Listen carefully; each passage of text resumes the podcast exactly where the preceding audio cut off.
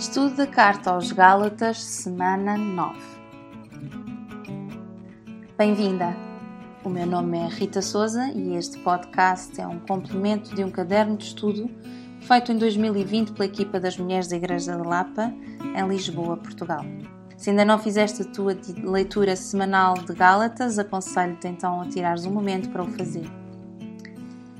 A semana passada nós terminamos afirmando a enorme liberdade que, que recebemos em Cristo e de como devemos nos libertar dos legalismos e regras que nos fazem esquecer dessa enorme graça que recebemos do nosso Deus. E estamos agora a aproximar-nos do final do nosso estudo e nesta semana 9 iremos concentrar-nos no capítulo 5, dos versículos 16 ao 26. E vamos voltar a falar dos temas contrastantes presentes ao longo da carta: lei, e graça, mas desta vez Paulo vai passar para uma parte mais prática do seu discurso, onde vai falar das evidências que existem nas nossas vidas quando nós vivemos pela graça, confiando somente em Cristo, ou quando vivemos pela lei, confiando no nosso esforço. Vamos começar? Então, Paulo, no versículo 16, começa logo com uma advertência que traz uma consequência. E ela, esta, esta consequência é descrita mais à frente no versículo 17. Mas vamos então fixar os nossos olhos aqui no versículo 16, que diz assim: Digo, porém, andai no espírito e jamais satisfareis a concupiscência da carne. Primeiro, é, é, preciso afirmar que todos os cristãos são habitados pelo Espírito Santo. E nós vemos isso não só nesta passagem, mas também em mais passagens de, da, da Bíblia, como por exemplo Romanos 8 a 9, que eu vou passar a ler. Vós, porém, não estáis na carne, mas no Espírito, se de facto o Espírito de Deus habita em vós, e se alguém não tem o Espírito, esse tal não é dele. Isto quer dizer que, apesar do nosso corpo físico continuar exposto à morte, a vida predomina em nós. Porque aqueles que estão unidos a Cristo vivem para agradar a Deus através da direção do Espírito Santo. E é importante nós agora pensarmos aqui um pouco na forma do verbo grego traduzido por andai. Ele indica-nos uma ação contínua ou até um estilo de vida habitual. Este andar aponta-nos também para algo que está em movimento, implica um progresso. Então, o que é que significa andar no Espírito? Quando nos submetemos ao controle do Espírito Santo, ou seja, quando nós respondemos em obediência àquilo que a palavra nos diz, quando não nos entregamos aos, nossos desejos, aos desejos dos nossos corações e tudo o que fazemos é para agradar apenas e só a Deus, nós vamos desenvolver a nossa vida espiritual produzindo frutos. Quando Paulo se refere aqui à concupiscência da carne, ele não se está a referir a algo exclusivamente físico, mas refere-se também à nossa mente, à nossa vontade e aos nossos sentimentos. Ou seja, a raiz dos nossos pecados é germinada nos nossos corações, primeiramente, e podem se efetivar por vezes em algo físico. No versículo 17, Paulo continua a explorar mais esta ideia. O apóstolo refere uma batalha. A carne milita contra o espírito e o espírito contra a carne. Esta é uma batalha que, enquanto cristãs, nós devemos saber que ela é real e é diária. A carne opõe-se às obras do espírito e isso leva-nos muitas vezes a comportar-nos de uma forma pecaminosa que não agrada a Deus. Sabemos que para combater nesta batalha não o podemos fazer sozinhas pelas nossas forças, porque se assim for, estaremos destinadas à derrota. Para sermos vitoriosas, nós devemos revestir-nos da palavra e dependermos totalmente do Espírito. E isto não quer dizer que atravessemos esta batalha de uma forma passiva. Nós temos de fazer uma escolha, porque ambos são mutuamente opostos. Ou nós vivemos pelo poder do Espírito Santo, e isto resulta, como nós já dissemos, em atitudes e num viver que agrada a Deus, ou vivemos pela lei. Produz atitudes injustas e pecaminosas, muitas vezes camufladas de um comportamento santo. Vivemos em mentira, e tal como os fariseus, podemos até ter uma vida aparentemente santa, mas na realidade o nosso coração não foi transformado. A vida vivida pelo Espírito é uma vida moldada pelo ensino e pelo exemplo de Jesus. É uma vida cujo desejo primário é aquilo que é referido em Filipenses 3, 9 a 10, e eu vou ler. Ser achado nele não tendo uma justiça própria que procede da lei, senão o que é mediante a fé em Cristo, a justiça que procede de Deus, baseada na fé, e o desejo de o conhecer e o poder da sua ressurreição e a comunhão dos seus sofrimentos. No versículo 18, Paulo afirma que se somos guiados pelo Espírito, já não estamos sob a lei. E eu achei bastante interessante o exemplo que o pastor John MacArthur usa no seu comentário bíblico sobre Gálatas para explicar este versículo, usando um exemplo de um outro autor. Ele diz o seguinte: no livro Pilgrim's Progress, John Bunyan descreve a casa do intérprete, na qual o peregrino entrou durante o curso da sua jornada para a cidade celestial. A sala de estar da casa estava completamente coberta de pó, e quando um homem pegou numa vassoura e começou a varrer, ele e os outros na sala começaram a sufocar com as grandes nuvens de pó que foram levantadas. Com quanto mais vigor ele varria, mais sufocante a poeira se tornava. Então o intérprete ordenou a uma empregada que borrifasse água no quarto, com a qual a poeira foi rapidamente lavada. O, o intérprete explicou ao peregrino que a sala de estar representava o coração de um homem não salvo, que o pó era o pecado original. O homem com a vassoura era a lei e a empregada com a água era o Evangelho. O seu ponto era que tudo o que a lei pode fazer com o pecado é agitá-lo. Somente o Evangelho de Jesus Cristo pode eliminá-lo. Mais uma vez, Paulo está aqui a falar da liberdade que somente o Evangelho de Cristo traz, contra a prisão que a lei traz. O Espírito lidera-nos e nós precisamos buscar a disposição e obediência para seguir a sua liderança e assim sermos guiados por Ele. Nos versículos 19 a 21, Paulo vai falar sobre as consequências práticas de vivermos sob a lei. E é interessante, porque ele começa por dizer que as obras da carne são conhecidas, ou seja, isto revela-nos que a carne se manifesta a si mesma de modos óbvios e claros. A lista de Paulo não é completa, mas é apenas sugestiva, como nós podemos confirmar no versículo 21 quando o apóstolo se refere a coisas semelhantes. E por isso creio que é importante referir que estas coisas, antes de mais, eram pertinentes para a Igreja da Galácia, mas que também são pertinentes a todos os crentes, a todas nós.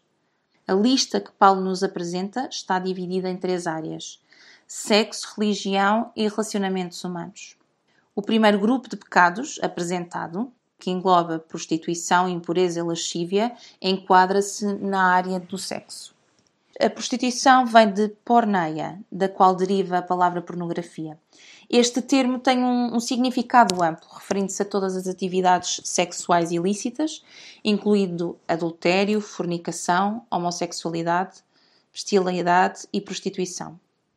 Impureza vem da catársia, que significa literalmente impuro e era usada clinicamente para se referir a uma ferida infectada com secreção. Nas escrituras, o termo é usado tanto para impureza moral quanto cerimonial. Qualquer impureza que impede uma pessoa de se aproximar de Deus. E no que diz respeito à lascívia, a palavra originalmente referia-se a qualquer excesso ou falta de controle, mas passou a ser associada principalmente ao excesso sexual e à indulgência. O segundo grupo de pecados apresentado, que engloba a idolatria e a feitiçaria, enquadra-se na área da, da religião. Toda a religião humana é baseada no mérito próprio e na insistência do homem de que ele pode tornar-se aceitável perante Deus pelos, pelos seus próprios méritos, deixando completamente fora o sacrifício de Cristo. A idolatria é o pecado de adorar imagens feitas pelo homem e tudo aquilo que retire Deus do seu devido lugar de adoração feitiçaria provém da palavra grega, grega farmakeia, que originalmente referia-se aos medicamentos em geral, mas passou a ser usada principalmente para drogas que alteram o humor e a mente, e estava associada ao ocultismo, bruxaria e magia.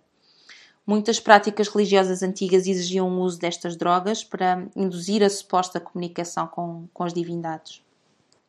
E o terceiro e último grupo de pecados apresentado é, que é o que engloba mais uh, das obras da carne, um, engloba uh, inimizades, porfias, ciúmes, iras, discórdias, dissensões, facções, invejas, invejas, bebedices e glutonarias, e enquadra-se na área dos relacionamentos humanos, que são contaminados por esses pecados específicos, bem como por muitos outros. E aqui nós podemos dizer que muitos dos pecados ligados aos, aos relacionamentos estão relacionados com algum tipo de cólera e são consequências de desejarmos primeiro outras coisas. As inimizades resultam em porfias ou conflitos. Os ciúmes resultam em ira, discórdias, dissensões, fações e invejas. Tudo isto vem da animosidade entre os indivíduos e grupos. As bebedices e glutonarias podiam ser uma referência às orgias que caracterizavam a adoração pagã e, resumidamente, dizem respeito a um comportamento desordeiro, violento e grosseiro. Como nós dizemos no, no estudo, todas estas coisas são consequências de desejarmos primeiramente outras, que começam como pequenas e depois se alastram e corroem o nosso coração e, consequentemente, os nossos relacionamentos. Em vez de sermos movidas pelo espírito, passamos a ser movidas por sentimentos de comparação. Nós devemos estar atentas e levar a sério o combate a estas pequenas coisas que minam o nosso coração e se transformam em espirais de pecado nas nossas vidas. Consegues identificar essas pequenas coisas na tua vida? Ainda no versículo 21, Paulo aponta para uma consequência grave e séria de uma vida vivida pelas obras. Ele diz: Não herdarão o reino de Deus os que tais as praticam. Será que Paulo está a dizer que, se enquanto crentes nós cairmos em alguns destes pecados, não herdaremos o reino de Deus e estaremos condenadas para sempre? De modo nenhum. E importa salientar aqui duas condições importantes: arrependimento e a palavra praticam. Nós sabemos que Jesus pagou na cruz o preço de todos os nossos pecados, até por aqueles que ainda não cometemos. E ainda mais surpreendente, Sabemos que se nos arrependermos verdadeiramente dos nossos pecados e derramarmos os nossos corações a Deus, poderemos obter perdão por causa do sangue de Jesus. A condenação vem quando não existe arrependimento.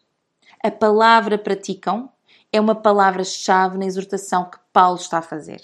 Se procurarmos o significado da palavra praticar num dicionário comum, encontramos que é algo que se executa regularmente, ou seja, que implica uma ação contínua e habitual.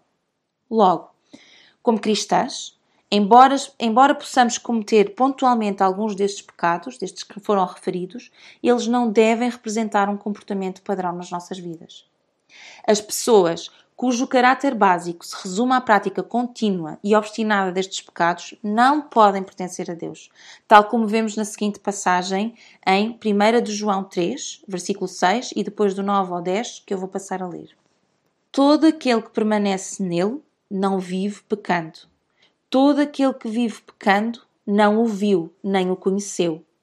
Todo aquele que é nascido de Deus não vive na prática de pecado, pois o que permanece nele é a divina semente. Ora, esse não pode viver pecando, pecando porque é nascido de Deus. Nisto são manifestos os filhos de Deus e os filhos do diabo.